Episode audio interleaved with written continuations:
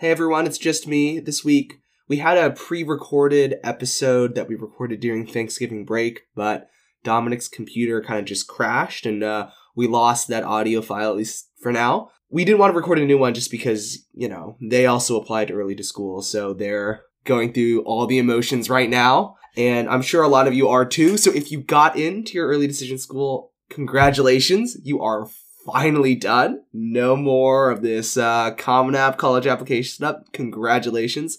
That is so amazing. And if you're tired of listening to college admissions podcasts because you are done with uh, college admissions, head over to bit.ly slash aupodnew. That's b i t bit.ly slash aupodnew to sign up to our email list to be the first to hear about our new podcast about college life that we'll be launching in the new year. If you didn't get in, all I want to say is that it's not over. You know, most kids when they apply to Ivy League schools and don't get in the early round, they mostly most of the time get deferred. And I'm not going to sugarcoat it. When you get deferred, it's very unlikely you're going to get in when they reevaluate your application during the regular decision round. Now, there are things to increase your chances, like letters of continuing interest, where you basically write an update letter to the college about what you've been doing, any new accomplishments, but even those are very, very unlikely. And we'll do a full episode on what people who are deferred will do kind of in the new year. But just because this one school didn't go your way doesn't mean your chances of getting into a similar tier school is just completely over. You know, like college admissions is an art, not a science. It's finicky, it's not precise, it's human, it's personal. There's no formula to getting into these schools. Otherwise, we wouldn't do this podcast. Otherwise, it would be really, really simple. We're not in China, we're not in the UK.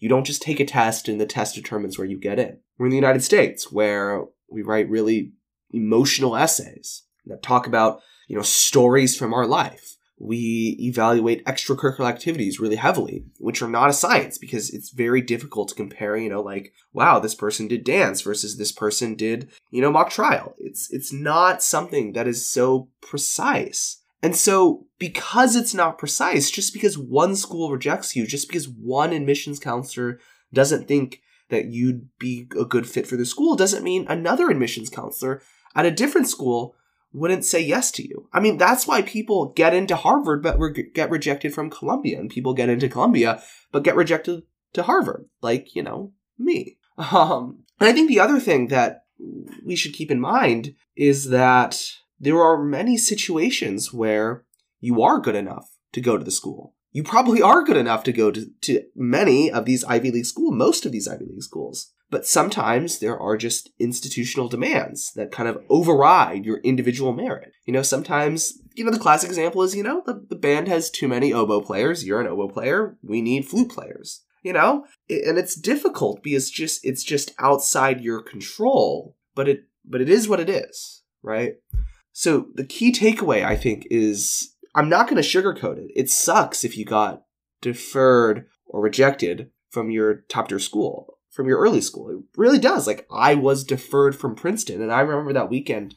I was just devastated because Princeton was my top choice, and I poured all of my energy before that deadline into that Princeton application. And I had the same questions you're probably having. Should I completely rewrite my essays? Is everything wrong? What have I done? And, you know, I get it. But moving forward, you have January 1st, which is you know, T minus, you know, what, 16 days? And that needs to be the focus. You need to put the early decision school behind you. And you can't let it freak you out and it, you can't let it just completely change your strategy. You're kind of to use a sports analogy that I probably don't really understand. You're in you're you're you're in the last, you know, few yards of the football game. You know, you don't want to like completely change it and like run the other way, right? You have a plan Stick with the plan. One data point does not invalidate the plan that you've been building, the narrative that you've been crafting for months now. In fact,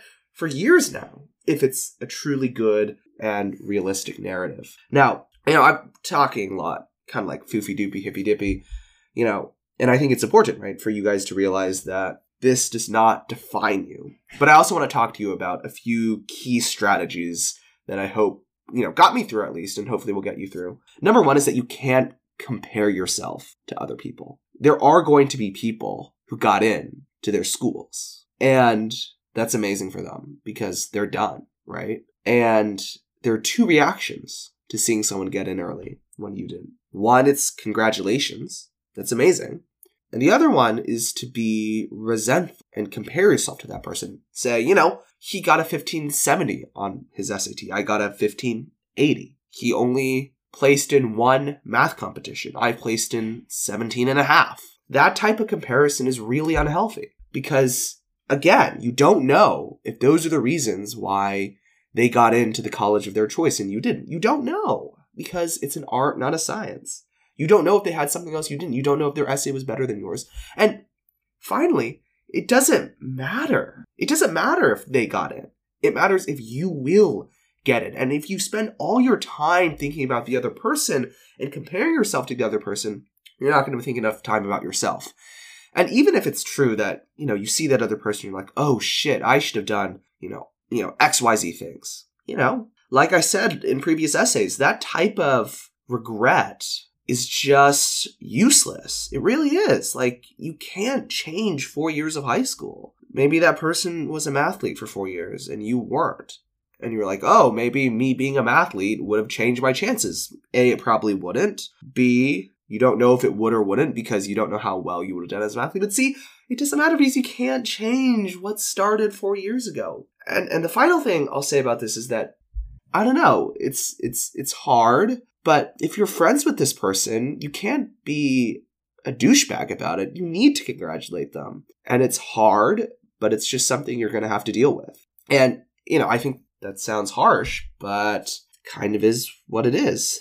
They got in. That's good for them. That's their deal. That's their business. That's their celebration. You're happy for them, but you have your own stuff to worry about. So stop thinking about them and comparing yourself to them. I think the second strategy I have, I think is this is a much more like concrete one, is about time management. So the reason why I have a lot of thoughts on this particular topic is because I was a little bit of a screw up and I just basically did Princeton before November 1st. You know, the month of November was spent on UT, USC, Emory, and UVA because they had some solid merit based scholarship opportunities. But my top list of schools, you know, the Ivy League, U Chicago, Stanford, I didn't really touch those until maybe the beginning of December and only really started working very, very hard and intensely on them until after I got my deferral from Princeton. And you know, like the one thing I will say is that right after that deferral, I was sad and mopey for that day but the day after, I felt a sort of energy that I just had never felt before in this process. Like the drive to do essays, an essay a day, the drive to start writing and editing. You know, because that deferral was a kick in my butt. Like I realized I don't have a fallback that I would really live with. Like I've said many times, I was auto admit to UT, but if I went to UT, I would be absolutely devastated. And so realizing that I couldn't just say, oh, Princeton is you know, in the bag, I realized I really had to start working. And hopefully that's that's the feeling that you guys are going to have. Hopefully now, hopefully in a few days after kind of the emotions from the early round of decisions have cooled down a little bit. And so, I guess again, more specifically time management. Now is the time, especially if you were like me and didn't complete a lot of your applications early on, to think about how you can use your time best. If you haven't created a soft calendar of deadlines, do that now. Figure out which applications you're going to do on which day. You know, by the end of week one, which applications will you have finished? Which applications will you have being edited? Be very, very precise about this. And that's what I did. The day after Princeton, I just looked at my calendar and said, you know, like, we'll finish an application every two days and we're just going to knock that out.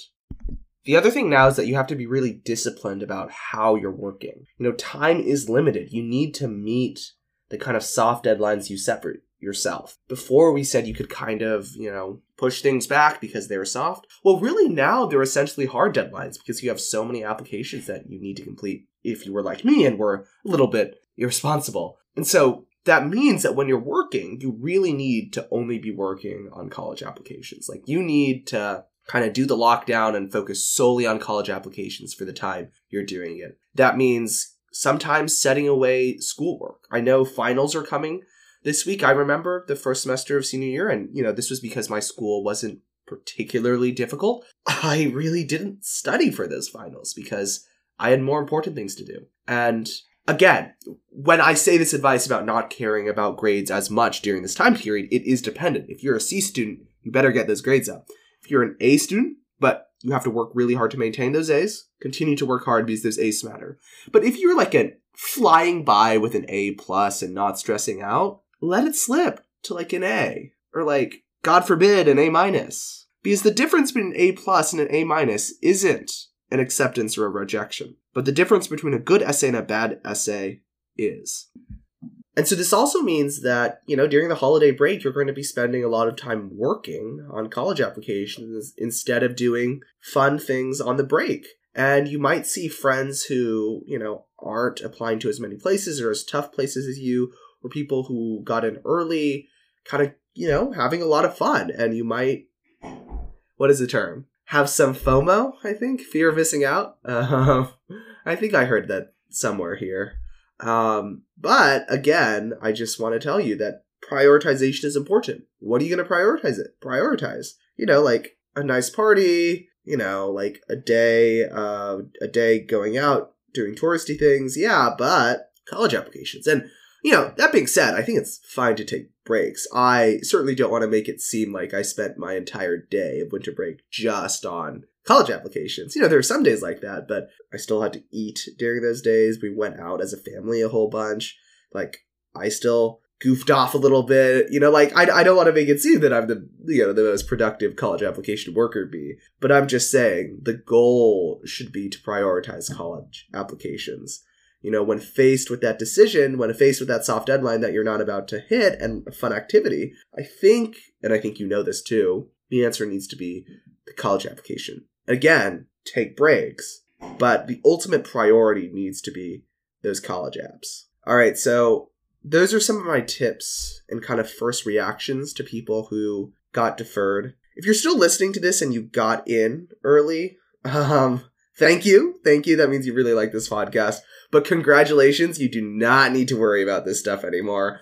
Um, but if you are interested in more podcasts about college life, um, feel free to go to bit.ly slash aupodnew to sign up when we release some of those new podcasts about college life and tr- transitioning to adulthood. As for those who got deferred or rejected coming out of this early application round, I just want to say again, this is not over. You still have 16 days to get in amazing applications to other amazing institutions. One institution deferring or rejecting you is just one data point. It doesn't define you, it doesn't define your chances. It could just be a weird anomaly. Like maybe the one school you get rejected from is the early school. It's a possibility because of just how finicky these things are. So please, I know it's tough. Like, I, I don't want to downplay it, right? I don't want to say it's going to be okay because I don't know if it's going to be okay. I don't want to say it's not that big of a deal because it is a big deal. But I do want to say that it's it's not the end of the world. There's still so many schools out there that you can apply to. There's still so many options out there for you in the next month or so. You you can do it, but you have to have to have to focus in on what matters now. I hope this has been helpful. I'm sorry if you didn't get in, but keep on going because I know you'll get in somewhere good. Thanks for listening.